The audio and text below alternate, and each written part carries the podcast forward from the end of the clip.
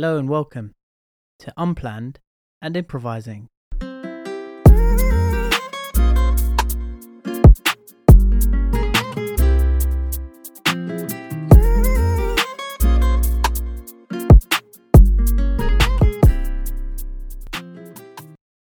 Hello, welcome to the episode one of this podcast. I'm uh, excited to uh, be sharing some of my views today. I'm a bit nervous. It's my first time. Well, it's not my first time doing a podcast. I have done a podcast before, but um, this one's going to be a lot different. This one is coming straight from my passions and straight from the heart of what I uh, firmly believe in. Uh, I'm a little bit nervous to share some of the information I'm going to share to you today, but I think it's important that uh, you understand some of my viewpoints. And to do that, I need to uh, share with you a few things about myself. And this is in a hope that uh, some people will relate to it. There are people in the world who have gone through struggles. I think this is even more evident with uh, the last 18 months or so with going through a pandemic, which I'm sure is not rough or is, is not easy uh, for anyone to get through at all. And of course, this podcast is uh, for us to talk about um, careers and development and experience, um, talking to people who are in that role, and we will for sure. Um, but a little bit about me first, so you can understand where I'm coming from. Uh, from from a young age, it's been apparent to me that I've kind of been in between different kind of worlds and cultures. It's been a uh, interesting um, growing up, and I know a few people who are in that kind of limbo where they are in between um, different cultures, different people, and maybe sometimes even different friend groups, and they kind of like drift in between different ones. Um, for me, that was that was quite the reality. I was born in a mixed family to two different cultures, two very different cultures. It's quite uh, rare as well. A my um my mum's from Trinidad and my dad's from Bangladesh. Um, there between the two cultures, there's a lot of differences and stuff like the way we're living, the ideal family values, quote unquote, even traditions and even religion. I grew up in a Islamic household, and I have been Muslim my whole life. But uh, it's been interesting as well because a lot of my family aren't Muslim. But I kind of count myself lucky in that regards because it just gave me the opportunity to to be with and talk with so many different people and connect with them on a, a much deeper level.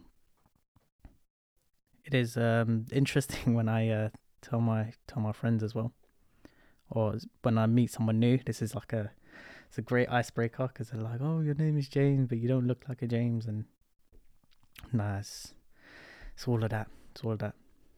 I think the funniest thing that anyone said to me is, uh, I met I met someone new and their dad tried to talk to me in Bengali, and um, my friend's like, "Oh, he's he's he's not exactly Bengali. Um, let's, let's just, he just let's just say he's complicated. complicated. That's uh, yeah, that's the. I think that's the best thing anyone said about me. but it's great. It's it's a new perspective. It's a new uniqueness to the world. And I'm glad I can kind of bring that. It's always good to be unique. Uh, I was also born between generations, whereby my brother and sister are 15 years older than me, and my nieces and nephews are 10 years younger than me. So I kind of fall in the middle. I'm not exactly here, I'm not exactly there, I'm in the middle. And in that, it's hard to find people that um, relate exactly to me. In fact, I don't really know many people that relate to me. But that's okay because it, growing up in that way, it's allowed me to drift in between the different perspectives of each pe- person, each group of people. It's a great skill to, to learn. And uh, I feel very fortunate that I could be in that kind of way. It did, sh- it did show me um, a new kind of side to me that I, uh,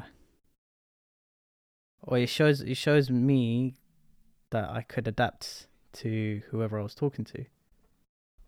It's great for communication, especially when you start work, whereby um, people are all different. You have younger people, you have your seniors, you have directors, you have your juniors when you get to that position. It's always a good idea to know how to talk to each group of people. Because why not? I think when I started working, it was difficult to be. It wasn't so much difficult, but it's a lot different talking to people in terms of when you're at school, everyone's basically the same age. So you, um, generally speaking, you sort of get each other a lot better than you would at, um, at a work, just because. Well, it's like if you're in college and everyone's in year twelve or or first year, second year of college, and everyone's pretty much the same, and you'll have the occasional per- person that may be uh, who's like a year older. It's quite funny actually when we say a year older, all of a sudden when we're younger, it's like so different. But when you when you start working, just, it just uh, doesn't doesn't make a difference anymore. One year older, one year younger, no one really knows. But that's great. It's good to good to uh, talk to different people. By the time I was um, eleven, that is when I got the biggest lessons of my life in terms of leadership. My first niece was born on December 31st. And then two months later, my dad unfortunately passed away. It was a very volatile. I don't want. I want to say volatile. That's not the right word. It's more like uns, uncertain, chaotic part of my life. It was. There was a lot to learn. There was a lot of things going on a lot of a lot of um, emotions, all in the short space of time. My dad was uh, ill for a few years. I can't remember what it was exactly, but and who wasn't well. At the age of 52, he passed away peacefully in his sleep. It's at that age where my first lessons of leadership were bestowed upon me. I say bestowed because I believe that everything comes from comes from Allah, comes from God. And so when we come through challenges and experiences, trials and tests it's from God for a purpose. And this is the first true test that I can remember anyway. In my young age. And it's at this age where my first lessons of leadership began. I learned two things over this period of time. One of them was the importance of a father figure. Much, uh, not too much later, um, it's that's when I realized how important it is to have a dad, to have a person, an advocate, someone there, and I guess when you're young, you just take that for granted, but it means a lot. Even now, there are certain things where I genuinely miss that kind of connection. But ultimately, that from going through this, it has inspired me that um, I need to also be that kind of figure. It has kind of led me to to the passions of that kind of figure. The second thing I learned was the responsibilities of looking after a child. Although I was, you know, 10 or 11 at the time, of course, I wasn't the one looking after the child, changing nappies and all that. No, it wasn't that kind of thing. But I learnt from my surroundings, from the way when my niece was born, the things that we did, or things that my my mum did, and my sister and everybody, they well took care of a small infant, essentially. And as an 11 year old, well, you don't really understand. you don't really understand that. So this was a this was a good lesson in well raising children. It was, of course, in the later years, I've uh, become quite um, skilled at that in times. Um, I never really, I never really thought of what I was doing as actually taking care of a, a little, you know, small human being. Once they um, you know, grow up, you teach them words and you play with them and you uh, teach them how to talk and walk and crawl and all of all of the, I guess, things that you would like an infant to know, something like that. I never really saw it as a as a me taking care of somebody else, building someone up. It was only later on when I could articulate that kind of thing where it started all making sense. And now that I'm here, I realize how fortunate I was to have such experiences. Sometimes at the time it is difficult and there's a lot of emotions running around and it's a challenging time, but I believe that you learn something through it all. Whether you're trying to or not, you will learn something, something that will develop you and shape you, mold the the mold the way you live your life, the views you have, the people that you want to be around. It is turning out to be a very depressing episode, but bear with me. It's just, it's just for now. it's there's a lot you learn from raising an infant as well. You start to develop uh, patterns. It teaches you uh, human behavior, the base desires, differences between uh, each kids and personalities.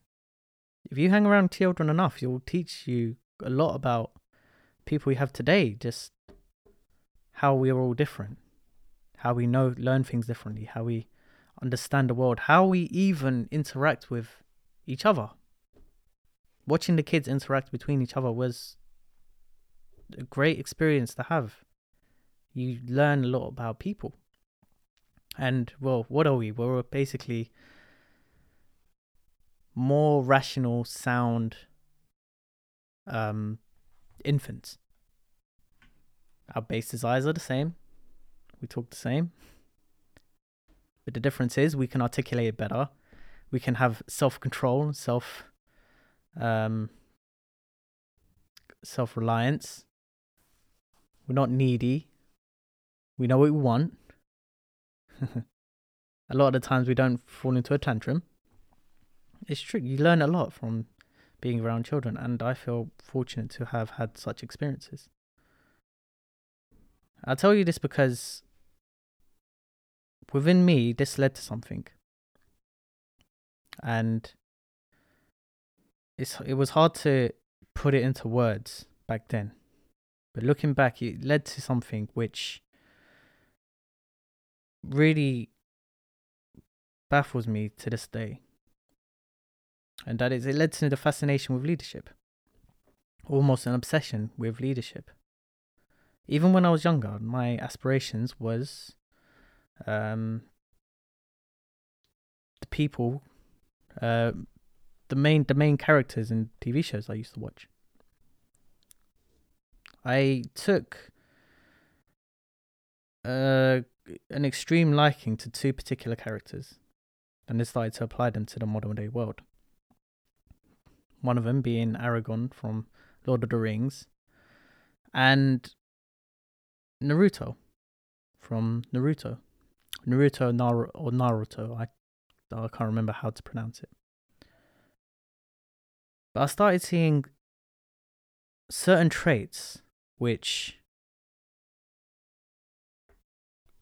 seem to seem to really inspire me almost.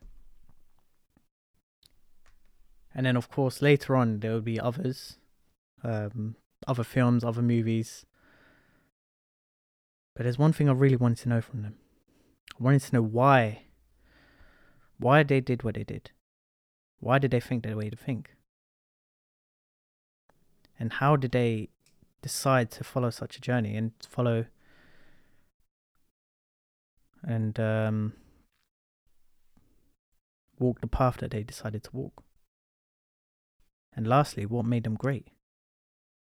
Aragorn was a great leader from from beginning to end, even though he wasn't recognized for half the film. He was a great leader. Naruto, he was um, in the anime. He was a kid who was lonely growing up, and had the aspiration to be Hokage, which is the basically leader or chief of the village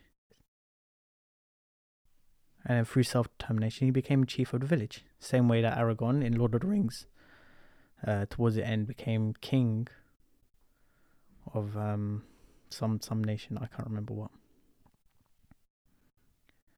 And as I got older, I started researching more and more into it. I started researching what is it that these leaders have, and I started looking into the real world, the real leaders that we have today the Martin Luther Kings, the Nelson Mandelas, the Steve Jobs, the Bill Gates, the Richard Bransons of the world, the people who really step up when no one else wants to or willing to, the people who inspire others to walk their path and turn towards greatness. In this quest of uh, of knowledge, I came across Simon Sinek, who to this day is a huge inspiration for a lot of the work I do. Simon Sinek. He made a book a few years ago called Start with Why. And in the book, he goes over the principle of how to find your why, which is your purpose. He came up with the principle of the golden circle. And he explains why some leaders inspire where others aren't. And why some people are, are seen as great leaders just because they do one thing where others don't. And that one thing is to start with why. You see, there are three things in communication when we're communicating a goal or an idea or a purpose. And every organization on the planet does this. And those three things are the why, the how, and the what. The why being why they do what they do, how being how they do it, and what is what they do. And according to Simon Sinek, if you ask most people, most people will know what they do. Some will know how they do it, but few know why they do it. And most organizations on the planet start with what and then progress to the why. However, for great inspiration, for great change, great innovation, companies that start with why are more inspiring. For example, Apple, their marketing campaign is so much different than most organizations where they will tell you why they do what they do. And then they progress to how they're going to do it. And then they say what they're going to do.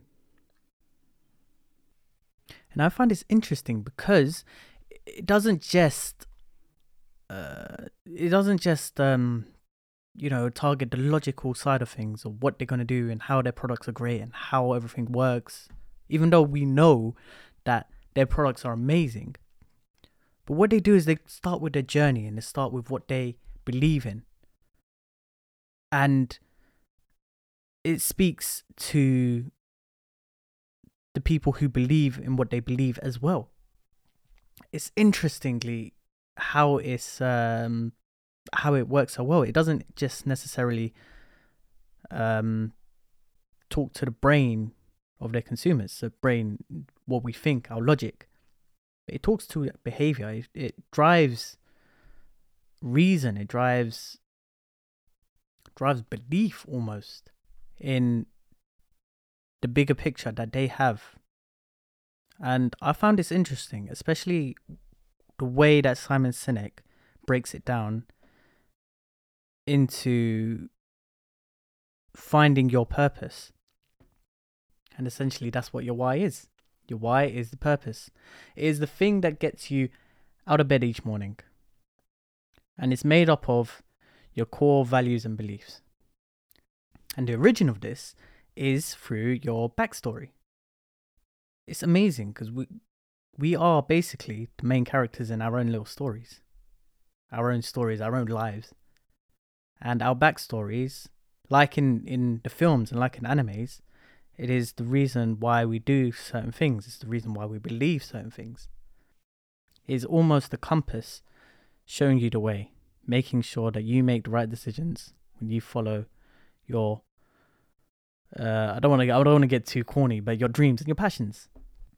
And in my humble opinion, who doesn't like a leader who is driven, motivated, and knows where he's going.